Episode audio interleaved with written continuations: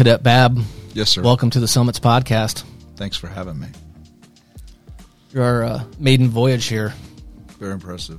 Well, thank you. We try. Start low and then aim high, right? We got to start somewhere. That's Air Force, though. the hell. I know.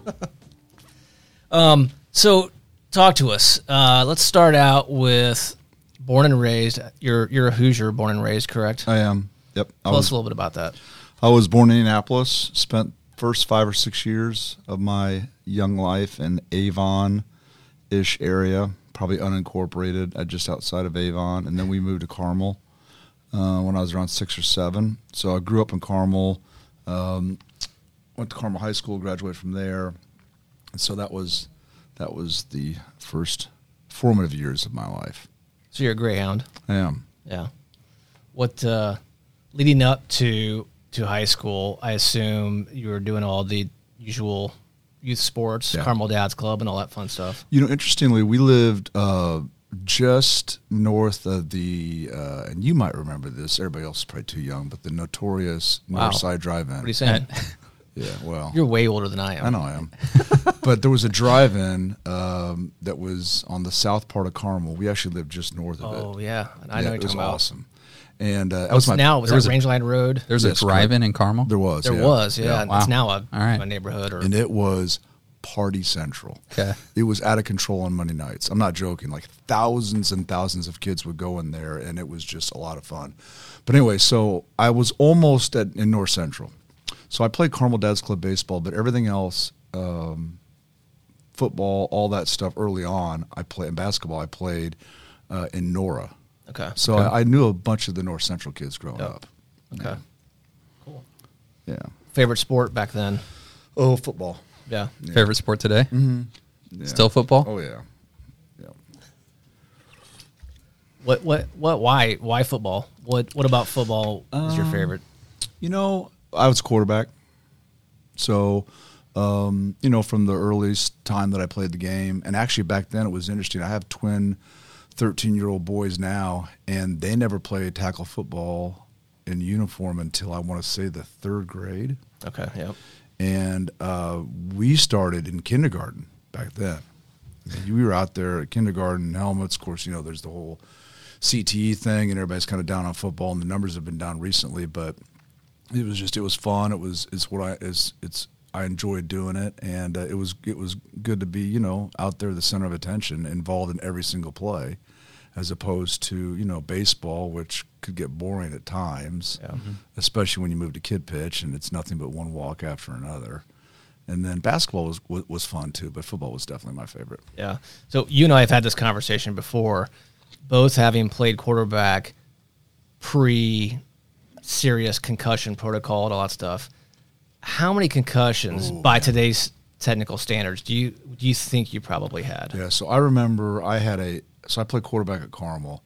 I had one at Carmel that was so bad that uh, I remember, uh, and it was it was so. Uh, and back then, like being focused on players that were hurt wasn't on anybody's mind. So here I was, a starting quarterback, and I remember the entire locker room was emptied, and I was still just sitting there.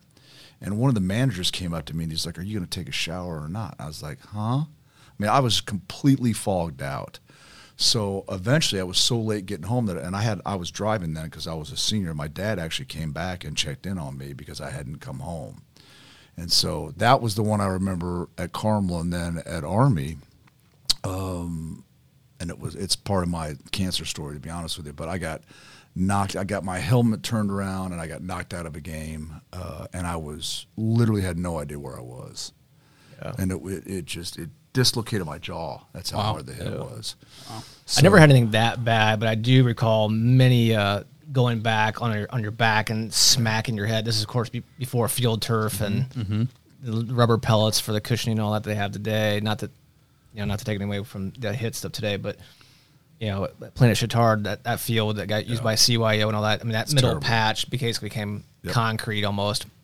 I remember smacking your, you know, the helmet Yep. on the back on the ground and it, seeing Yeah. stars many a time. No, I know. Yeah, yeah. It was you know I didn't get hit much at Carmel because we we threw the ball, but when when I played at Army, I was basically a, a glorified running back, so I got hit all the time. Yeah. Fun times, Yeah. good times. Um, so Carmel High School. What, cl- what class were you? 84. Eighty four. Were you born in eighty four? Nope, was not. Yeah. Six years.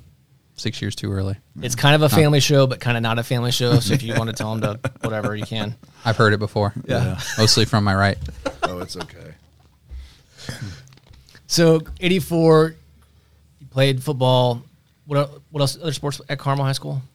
So I played um, in junior high. I played all the th- the three balls. I played basketball, baseball, and football. Um, I uh, played baseball and basketball, and back then, you uh, the high school was sophomore, junior, and senior. So Okay. freshmen were not at the high school. And um, my sophomore year, I played all three, and then. Um, Jim Belden was our coach back then for Carmel, and he said, "You know what? I'm not telling you to do this, but it'd be nice if you get in the weight room, put on some more weight, work on your speed and agility and stuff like that." So I quit both baseball and basketball, and to be honest with you, I, I, that's I regret that. Yeah. Um, but I did it to to focus on football, and then um, interestingly, a great guy by the name of Scott Rogers, who's here locally. I was set to start my junior year at Carmel. He moved in from Southport, um, and he was I think it was uh, uh, it was like a, it was a big hullabaloo, big IHSA thing because he was clearly the quarterback at Southport. He moved into Carmel, and he ended up getting a full ride to Notre Dame for ba- baseball and football. He was Nice. a really good Okay. athlete. So Yeah. I did not play my junior year. And so that was nothing that was kind of frustrating. But at the end of the day, I just played football the last two years. Yeah. So do you, you keep up with Carmel sports today? I do. I mean, like for example, I was I was watching the basketball game, Yeah. which was awesome. And interestingly, they were not very good in basketball when I was there. Okay. They just weren't. I mean, they were they were good in the '70s when Herman and those guys were there. They won the state championship back then. But then for many years, uh, they weren't good. When I was there in the in the '80s and the '90s, and then I think it was the late '90s or the early 2000s, they had all that bad publicity. Yeah. But the hazing stuff, and then but the coach they have now is just phenomenal. And Yeah. I watched. I took my boys two years ago because they obviously didn't play last year. I think it was two years ago when they beat Ben Davis, and it was one of the more remarkable things I've ever seen in my life. I mean, they had they had these two little blonde haired kids, Carmel did, and they were so unbelievably athletic. And everybody on, uh, I mean, Ben Davis just looked like a better, more athletic team. Yeah. They had one guy, their big guy, was going to um, on a full ride to Ohio State for football. Okay. And he could motor. Yeah. I mean, he really could. Uh, but I mean, Carmel did great. So yeah, so I watch him, you know, and I, I always everybody there's not a there's not a lot of love for the old Carmel Greyhounds and the Yeah. Fishers HSE Yeah. school system, but Yeah.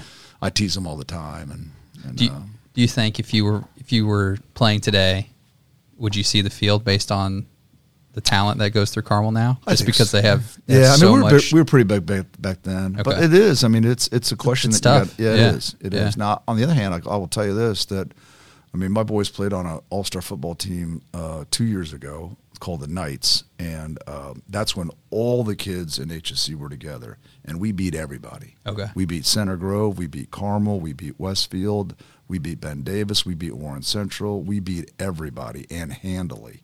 Now, of course, you know now they're gone. Yeah. They're all split up. Yep. Yep. Uh, but there is an advantage that I mean, those kids, you know, they're all they're all playing in positions that you might not get a chance to play in at Carmel. yeah. Yeah. So high school's over. High school's over, so I was uh, I got um, I was recruited by like a, the Ivy schools, the academies. Is that Co- before or post background check? That was uh, both. I was a good boy. That's good. and and and for the reason that I'm going to tell you about right now, I was completely in love with my girlfriend, and she's like, "Don't go to any of the academies, don't go to any of the Ivy League schools, don't leave the state of Indiana." So, I ended up, long story short, going to DePauw in So Greencastle. you made your college initial college decision correct, and I based turned down, on your girlfriend at the correct, time. and I turned down West Point. Point, and my dad, I thought my dad was going to kill me. And I went to DePauw, quite frankly, for two reasons. A, Nick Mourouzis, who was the coach, would follow me at all my Carmel games. Um, he was a great guy and a great coach, and uh, it's a really unique sort of uh, atmosphere there. That great tradition, one of the best traditions out there, you know, in the Monon Bell. And uh, but it was also close enough to where uh, my girlfriend was going to Purdue. So Boiler went- up? What's that? Yeah, Boiler boiler up? up. Yep. Can And we so- edit that out? yeah. Yeah. And at that time, there was a guy by uh, named uh, Jim Everett, who was a quarterback there, and Scott Campbell, and they both ended up playing the pros. So uh, that wasn't it wasn't going to work out for me. So anyway, so it, I went to DePauw for a year, and I was like, I'm not very mature. I can't handle this. I was an SAE. Uh, that was out of control, truly out of control. In fact, that house ultimately ended up getting kicked off campus. I think they just repopulated or recolonized or whatever the, the word is this last year. Um, and so I was. I told my dad. I said, "I'm. I'm. I can't handle this. I need to be told what to do." So uh, he got me another appointment, and um, and I went. Yeah. So how does that work? If you if you turn them down initially, you went somewhere else for a year. Yeah. You want to reapproach that. I assume they're not just say, "Oh yeah, the offer's still good." No, no. So we had to go back. It was Dan Burton, who was a congressman. He got me my. I think the first one I got, I got nominations from Burton and Quayle, and then the second one was just I don't know how Dad did it, but he did it, and he got one from Burton again, and so I went. And then I also had a football assist. And I wasn't crazy recruited by them, but it helps getting into those academies when you have an athletic assist Sure. As we know our our uh, friend that got all the uh, fake uh, uh, polo players and seriously, I mean, yeah, yeah, exactly, yeah. But no, they so that helped because I mean, if you're not, you know, the non-athletes that just get into those places like on their academic credentials are like crazy intelligent Okay. and have crazy good test scores. Like I was like a 12, like 50 SAT or something like that. Not I- bad. Well, it wasn't bad, but it wasn't what it, w- it wouldn't have been good enough to get into West Point. Not even close. What are the What are the scores these days? For me, it was like out of eighteen hundred or something, or twenty two hundred. I think I think it's it's out six. I think it's 16. sixteen. sixteen. Yeah, still sixteen. 1600. Okay, yeah. I did terrible on them. So Yeah, I did not. Yeah, I was not a good standardized test Yeah. guy. ACT. It's the only way I got into Purdue. Yeah. What was your ATC score? Uh, ACT. ACT. What's it out of? It's uh, It's, is it thirty-five? thirty five. Yeah, I got thirty three. Nice. Yeah. That's awesome. That's very good. All right, now Could have went to clap. IU. Do we I have, feel a, do have a stupid. clap? Applause. nah. golf golf clap. Now I feel stupid. All right, so you're at West Point playing football, Right. correct? Um, how, how was how was the jump from high school football to to D one football? So interestingly, because I was a D three first. Okay, right. Actually, the very first game I ever played, the very first college football game I ever played was for DePauw, and I started against Dayton, the Flyers, and they had actually just transitioned from Division One to Division Three. So they actually had a handful of guys that were they were no longer scholarship players because they weren't getting paid to be there, but they were actually massive, huge individuals. And uh, I will tell you, and I've, I've been asked this a lot. The big difference between high school to Division Three, Division One, the big difference between Division One and Division Three is the speed. Speed. I mean, I'm not joking. There are massive human beings playing Division Three, and when you when they go out, and you're just like, oh my goodness gracious. I mean, those are big athletic people, and they are. But the Division guy, Division One guys move a lot faster. Yeah. That- so it's funny you say that. I, I kind of thought that might be your answer. Mm-hmm. The reason why I say that is we know a uh, NFL referee who you know worked his way up high school, college, Mm-hmm. now in the pros, and he often gets the same question: What's the biggest difference? You know, refereeing a top D one college, you know, a bowl game Right. to the NFL, and he's like, you know, the guys aren't necessarily any bigger once they get to the NFL from you know a top D one schools. He goes, it's the speed. Yeah. And he's the the umpire, he's the umpire behind the linebackers. He goes, honestly, half my job is staying the Mm-hmm. Yes. f out of the Yeah, way that I don't get get pounded. yeah. Because he's got guys that are, you know, 6'2", 250, and they run a sub four five forty. He's like that. It's ridiculous. You, don't want to get hit by that. No, you don't. That's It's a just brick wall. yeah. But that's it, though. It's the speed. Yeah. All right. So, April being Testicular Cancer Awareness Right. Month, um, Brian, what's your cancer story?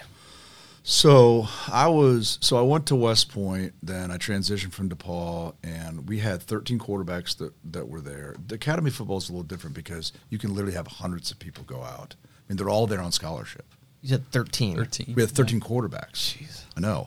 And How many so, people were on the team total? at Uh, the time, I think we had that, we probably had close to 125, 150. I think they still have those numbers today. Wow. So now my head coach was a former uh, he's college football Hall of Fame guy Jim Jim Young who coached at Purdue, and uh, and then he got out of coaching after he left Purdue, and then he went to Army. And so Coach Young called me in and he said, "Hey, just so you know, um, you know, we recently transitioned to the wishbone. You were throwing quarterback at Carmel. You got a good arm. You're a good athlete, but you're probably never going to play here ever a down. But I'm cutting uh, nine of these other quarterbacks, and I'm keeping you and two other guys." And these two other guys at some point in time might be able to work in the starting rotation. You you probably never will. But I, I need somebody to run the scout team that's got a good arm because that's we play good quarterbacks that have good arms. So I said, sign me up. Whatever it takes to make the team. So long story short, I ended up working my way up to third third string. And um, it's like I said, we ran the wishbone, and if you didn't hand, even when you handed the ball off to the fullback on the read, the triple option, the the the guy on the end, which is always the big defensive end, athletic guy, his job was to hit you every single time. So even if you handed the ball off, you got hit. And when you didn't hand the ball off, and you went down the line and optioned him, you'd still get hit. So my junior year, we had uh, the two guys in front of me got hurt. So um, I played. Uh, I came in the West, Wake Forest game, uh, and I ended up uh, finishing that game. And then uh, the very next Monday, um, they came up to me and we were set to play Boston College. And I went into the film room after school on Monday and they said, You're starting this Saturday. And I was like, Excuse me? And they said, You're starting. I said, Okay. So um, in the weeks leading up to that, my, my testicle had been hurting me. And uh, what had happened two weeks prior was I was out throwing the ball and uh, I got distracted. We were like on a, we start at 10, you go to 20, you go to 30. So we were at the 30 yard line throwing the balls back and forth, warming up. And I got distracted. I look away and I got, I got nailed right in the groin with, uh, with a football from 30 yards away. Doubled over, couldn't practice that night. I basically just had to go back to the locker room and call it a night. And, uh, and, and so, but that's actually when it started to hurt. And so I was like, you know, and I really didn't notice a mass on it but it, it, kind of was a little bit bigger because I mean it, I was down there checking it out because it hurt because I got hit. Yeah. And then um, so then all of a sudden the next week I'm in at Wake Forest. So I'm like, all right, this is pretty cool because remember the guy told me I was never going to play. Never going to play, yeah. And then all of a sudden I'm starting at at Boston College. And so, uh, and I'm team captain for Army, and Bill Romanowski's team captain for Boston College. Makes perfect sense. Yeah, of course it does. and so play that game, almost win it, lose 25 to 29. Uh, had a great game, buzz. And then next week start at, uh, and by the way, my testicle still hurts, start still hurt, starting to hurt more. But I just, I'm like, nah, I'm, I'm just, it's from the hit and whatever. So then I go into the Colgate game. And that's when the guy uh, almost separates me from the face of the earth. It's a guy that played 14 years in the NFL uh, from Colgate. I can't remember his name. He was a really, really physical middle linebacker, and so knocked me out of the game.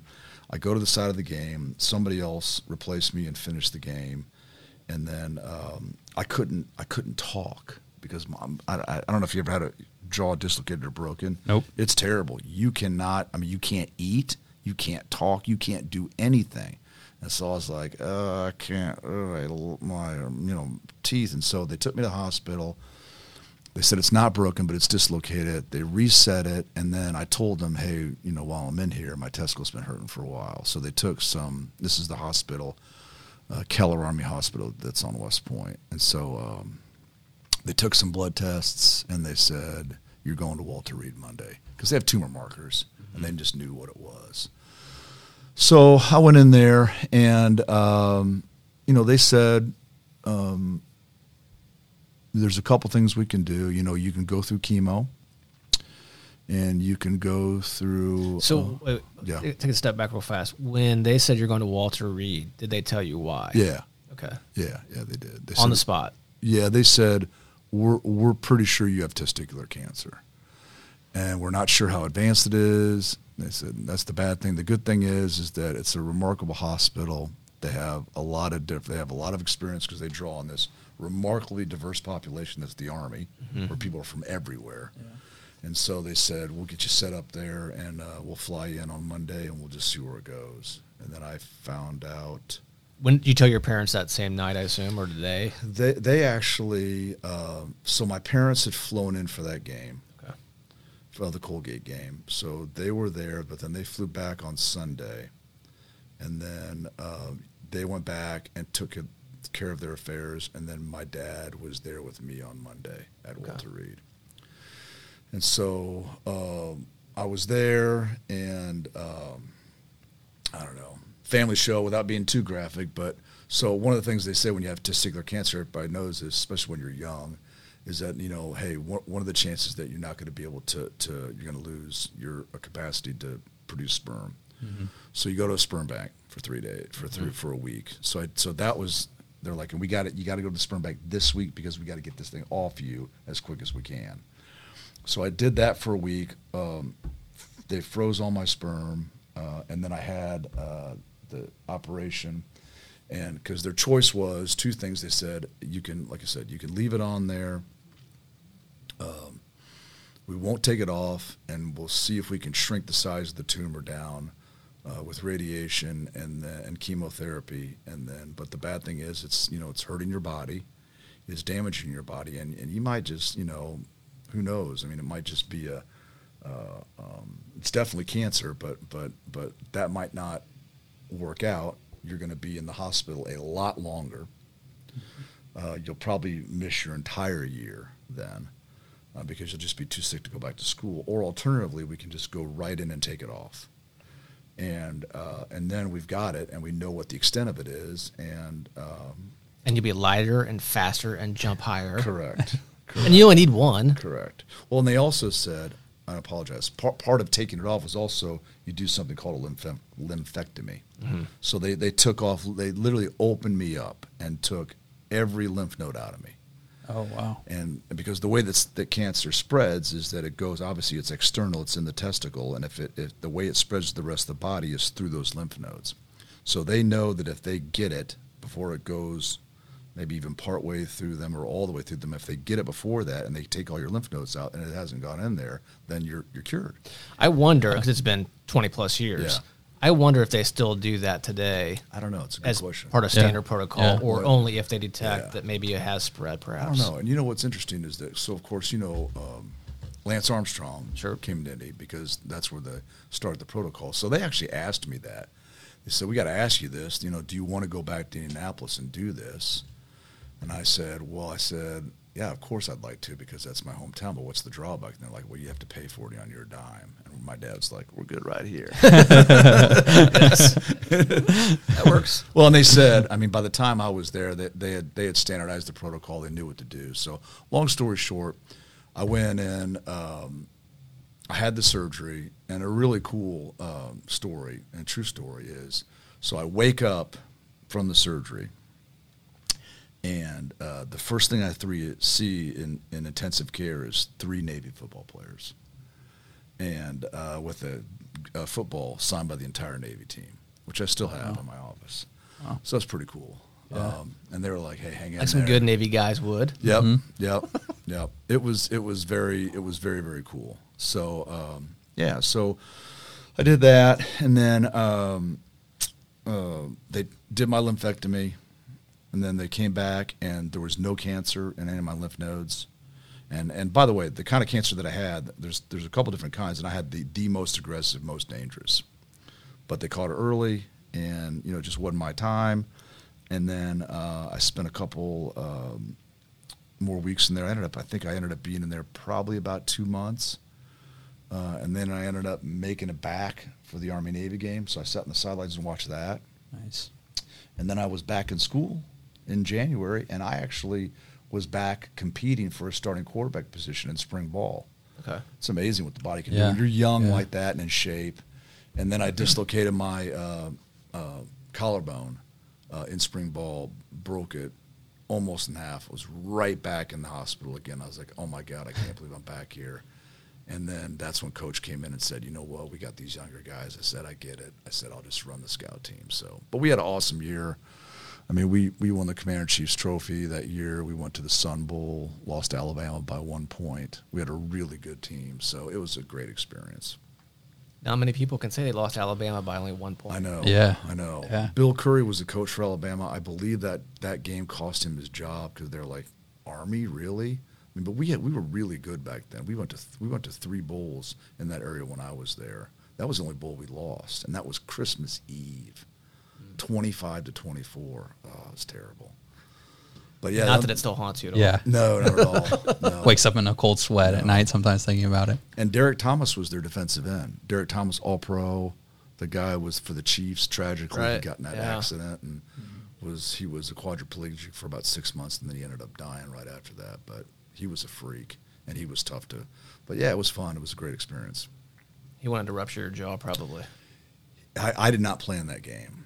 I did not play in that game, but it was the whole bowl experience was fun. You would have loved it, Vince. I'm sure.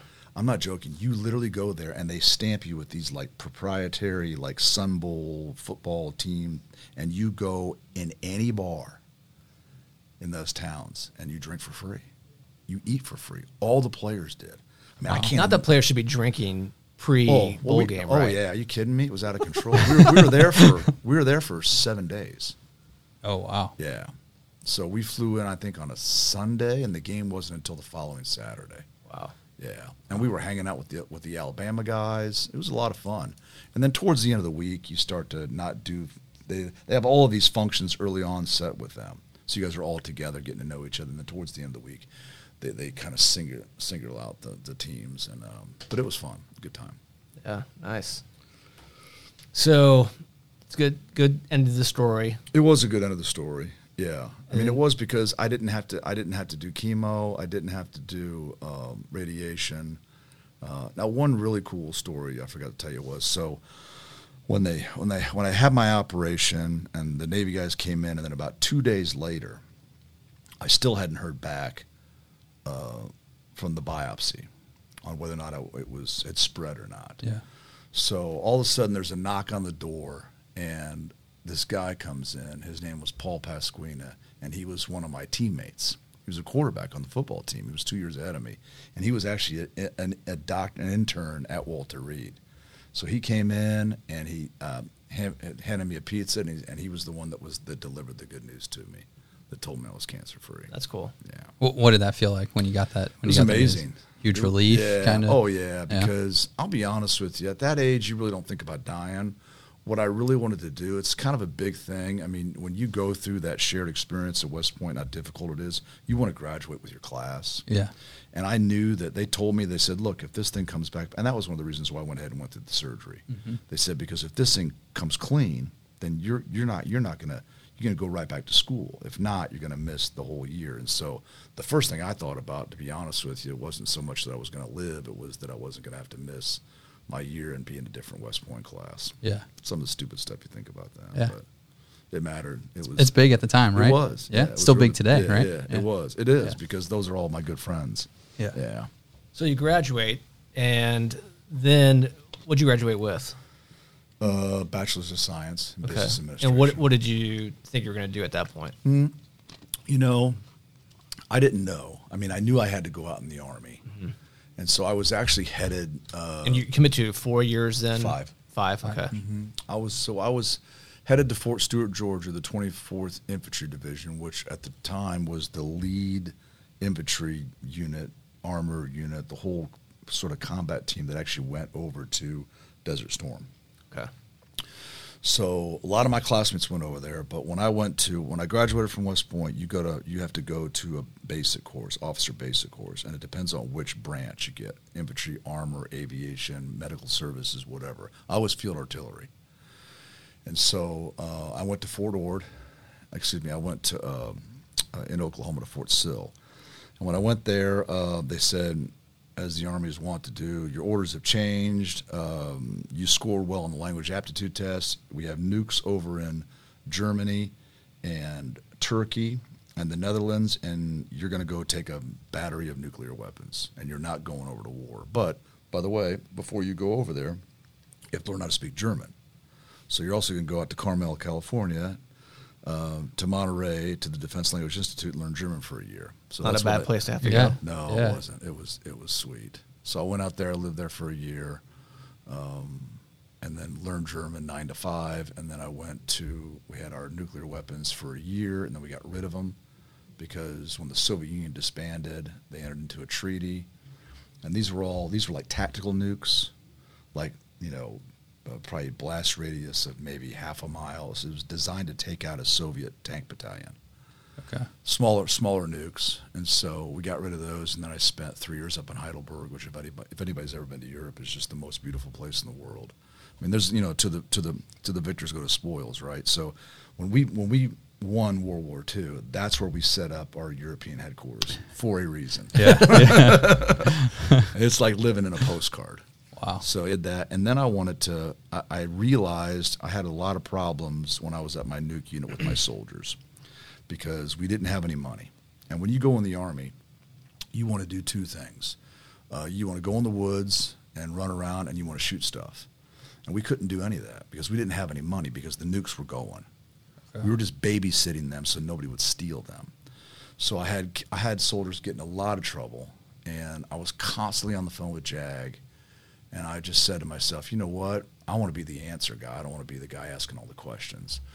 So when my five years, toward the ends of my five years, I said, hey, I'd, I'd like to stay in, but I really want to trans, branch transfer to JAG Corps, and I want to go to law school. And back then, they were transitioning from a million person army down to like 350,000. So they were just trying to get rid of people, and they were being completely inflexible. And so they were like, nope, you're not doing that. You're going back to the advanced course in, in, at Fort Sill in Oklahoma, and you're going to get ready to go take a, um, a howitzer battery. And I'm like, nah, I'm going to get out and go to law school. Now, my little brother was, who's six seven, played basketball at West Point. He was two years behind me. He also was in the Army at that time, and he didn't even serve his five years. They said, if you want to get out, get out. They were that desperate to get rid of people. Wow. So he went out and went to Georgia Tech and got a master's, and he's doing something else now too. So, but that was that was the whole sort of army career thing. Yeah, that's good. That's a good one. So you get out, go to law school. Go to law school. Went to um, IU for law school. Correct. Okay. Well, that's that's Good funny choice. too. So, yeah, so I took my LSAT over in Frankfurt, and um, Between beers. no, it was really weird because you had to sign something because of the timing of it that like you swore that you didn't talk to anybody. Oh, because you got the test Yeah, ahead of yeah, time, right? correct. Yeah. And so uh, I took the test and I applied to like a couple Ivy League schools and I applied to Notre Dame, IU Indy, and IU Bloomington. And I did it on the last day on all of them. That's the last time you ever want to apply to a grad school because they've already got, you know, they're they're looking for the the superstar Yeah. right? You know, the Vince Todd of the world that comes Right, in with yeah. his amazing GPA and his amazing standardized test scores. But seriously, I'm over two. yeah, I know. Well, so so I'm at home with my parents in Fishers living because I got out of the army. 'Cause- Oh, and by the way, I wanted to defer a year, so I just wanted to be a normal guy because I'd gotten a master's from Boston Boston University when I was over in Germany. They had a uh, metropolitan school over in Belgium, so I just wanted to be out of school and just nine to five, like just work. And so I'm living with my parents. I get the Ivy League schools are like thanks, but no thanks. I get Notre Dame. They're like thanks, but no thanks. I get IU Indy. They're like thanks, but no thanks. I'm like, oh, this is awesome. so I'm literally, you know, one no away from I don't even know what to do and what I can't get into law school. Seriously, but IU Bloomington came through, and the rest is history. They're smart down there, They are smart. Right, Daniel? Right. Right. Go Hoosiers. totally. Yeah. So IU law school, IU law school. couple years. Yep. And then uh, and then I got out. So so I was I was one of the older students. I was old. I started law school when I was thirty. Yeah, Yeah, and so it uh, has some advantages, I would think. it it does and it doesn't. I mean, I'll be honest with you. Most of the kids that go in there straight from undergrad, they're like, just you know, they're just so focused because they all just they want to go out there and get the most of them want to get the big paying law firm job, and there's just not a lot of them. So I, you know, my first year I was straight B's, slap dab in the middle of my class, which does not bode well for getting the big law firm job.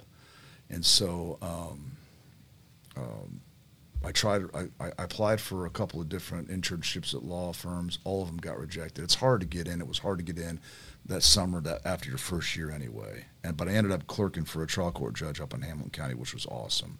He was fantastic. It was such a great, it was a trial court judge, and Bill Hughes, who's an awesome guy, super smart guy, and uh, and then I came back and um, I ended up um, writing on to the Law Journal. They have three law journals down there. The the flagship one is is the Indiana Law Journal. I amazingly ended up writing onto that because most people grade onto it. If you're in the top 10% of your class, you grade onto it. I obviously wasn't that. So I wrote onto it. Long story short, my grades started getting better. I ended up um, being selected the editor in chief of the Law Journal my third year. So I went from really worried about having a job to be honest with you, I could do whatever I wanted my third year. And uh, a position came up where one of the Indiana Supreme Court justices needed an immediate clerk because one of their clerks had left. And so I saw that come through, and I was like, "That's what I want to do." So I called Bose. They had already given me a, a, job at that time, and I said, "Hey, would you mind if I applied for this? Would my job still be waiting there when I came back?" And they said yes. So I interviewed for the job. Um, he and I hit it off really good. Frank Sullivan was his name. He was an associate justice for many years in the Indiana Supreme Court. So I, I clerked for him for a year and a half, and then I've been at Bose ever since. So it's been lucky because Indiana is a great place to practice law. Why do you say that? Because it's a relatively small bar, um, and so people have to be decent with each other. Um, and I see it. I mean, when you litigate against people from big um, cities, Chicago, New York, L.A., uh, Atlanta, um, they're they're they can be uh, difficult to deal with because the chances of them ever circling back and having to deal with you again are pretty small. But in Indiana, it's pretty insular, and so everybody's everybody's pretty decent with one another. Well, I mean, it's Indy. It's Yeah. Three ways back to Kevin Bacon says seven. Yep. It's true. Mhm. It is true. So there's just enough people there um, that there's plenty of work for everybody. But there's also the the bar is small enough. The judges are great. I do appellate law, so I spend most of my time in front of the Court of Appeals and the Supreme Court. Our judges are great. It's not a political process. You go to other states, and you have these just embarrassing infights, even on the state Supreme Court justices uh, where they're just they're bought off by special interests. They they appear to be that way. That's what the judges. That's what the lawyers think, and so they're just at each other. But our court is awesome. It's all merit based, um, and it's it's a privilege to practice in front of them. Good. So yeah, It's good to hear. yep. Yeah.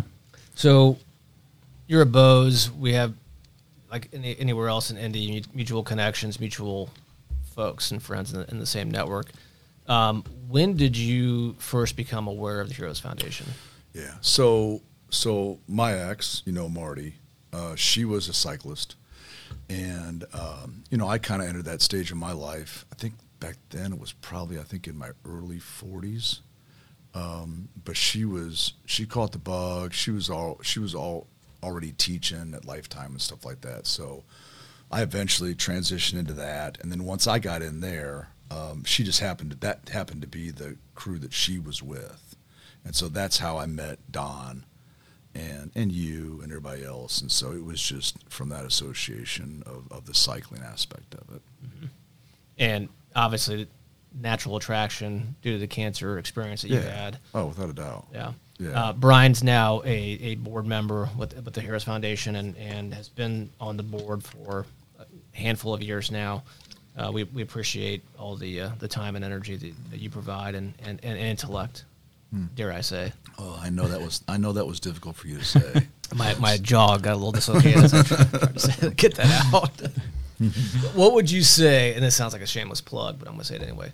What would you say, what aspect of the foundation um, I don't know, excites you the most, but that you're that, that interests you the most, and you know, looking forward, knowing your involvement for the past five to ten years, what what excites you about the, the potential uh, yet for the foundation? Well, for me, you know, having lived through it, I can tell you that, um, and I don't know if it was a product of just kind of being away from home or whatever.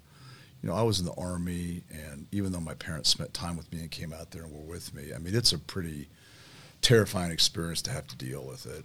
And um, and I, I never, I didn't know anybody that had that had been through it. Um, I'll be honest with you. I mean, I was probably um, at Walter Reed, um, maybe in some respects because I'd happened to be the starting quarterback um, at Army when it happened. Um, I mean, I noticed after a while that um, most of the kids on my wing were much sicker than me, much younger than me, and most of them were not surviving. Uh, and so, you know, to have that, and I, and then I really, you know, other than the story of Paul Pasquino, which was awesome, but Paul was so busy as an intern, that was really the only time we ever had chance to, because Walter Reed's a massive place, and he was at a completely different part of the hospital, and so I only saw him that once. So I, there was just nobody there for me to like talk to to work me through the process, and to me, you know, I mean, you know, the stuff that we do that Heroes does to help people navigate this and to just make sure that people know that there's people out there to help them. I mean, the whole Lego thing, the, the stuff, especially when you're kids. You know, my daughter was sick, and uh, she had, um, you know, a very rare disease and histiocytosis. Her spine collapsed. Um, her one of her vertebrae just disintegrated. She has a fused spine. Um, you know that that happened when she was you know very young, um, ten-ish, and um, you know that that to have people that in the community that can support you, that can answer your questions. Um, I mean, to me, it's just you know, if you're a super busy person and there's there's you know you can't please everybody, you can't give to everything but for me, it was just an obvious choice that this is what I wanted to be aligned with because that that nav those navigational tools, that support structure uh, is is helpful. And even to this day, I mean, I still see people and heroes, but bad, bad stuff happens to them all the time. And so, you know, even people that aren't lucky enough to have a close affinity that I have, like through the, the cycling aspect of it, um, you know, people are still there to help them. And uh, we should be helping. I mean, there's a lot of very successful people in it, and they should be doing their part to help help folks that that that are struggling. So, if you were talking to the twenty-something Brian Babb of today, uh, going through the same experience, what what would you share with them? Well, I would say, you know, get good doctors. um, that's the first thing. Um, and because you need you need good experience. Um, but I would also tell them, you know, um, uh, especially for testicular cancer, and I tell my boys this all the time. Uh, you know, you got to check yourself. And um, check yourself before you wreck yourself. I was yeah, that's trying right. not to say that Yeah. so hard. Yeah, it's true though. I t- actually tell my that, that I tell that to my kids all the time. Um, so you know, I would say you have to do the self examination and something. I mean, something in my mind, I knew it was wrong, but it really was. And I don't know whether it was a blessing from from above that I got hit in the groin with that football. Um, I don't know if maybe that what was accelerated, maybe that accelerated the the the the growth of the tumor. Maybe that drew my attention to it or whatever. But after a while, after three or four weeks, and I didn't want to say anything to anybody because I'd finally realized my dream I was finally playing. But after a while, I mean, you got to be like, yeah, something's not right. So you just got to get checked. And that's what I would tell young guys is that you have to you have to check yourself and um, And if you notice something, speak out. correct. Yeah, and don't be embarrassed about it. And you know, it's just you know, it's just it's just the way it is. I mean, you gotta because it's it's highly curable. You just got to check it. You just Right. got to get it in time. Yeah. Thank our good buddy Dr. Larry Einhorn Yep. for, for that for sure. Absolutely. Well, I know Daniel feels the same way, but we appreciate you. We appre- appreciate your time and Yeah, your thank you. support um, and your friendship. So Likewise, buddy. Thanks for sharing the story. Yep, I appreciate it. I, it's an honor to be on the board. It's an honor to to be associated with the group. Um, for a, it's you know in terms of people that as you as as athletes, especially. I mean, I think to me the the biggest part of the privilege of being associated with it from a personal standpoint is that you're always used to being an athlete, and it's really hard to, at least for me personally, to to not have that sense of physical fitness, you really can't enjoy yourself. And so that's the great thing about us being associated with the cycling stuff is it gives you an excuse to be with other great people and go out there, especially for a great cause, and try to stay fit. So it's it's great to be involved. Yeah. Well, thank you. Thank you, buddy. Appreciate it. Okay. Go Navy. Go Army.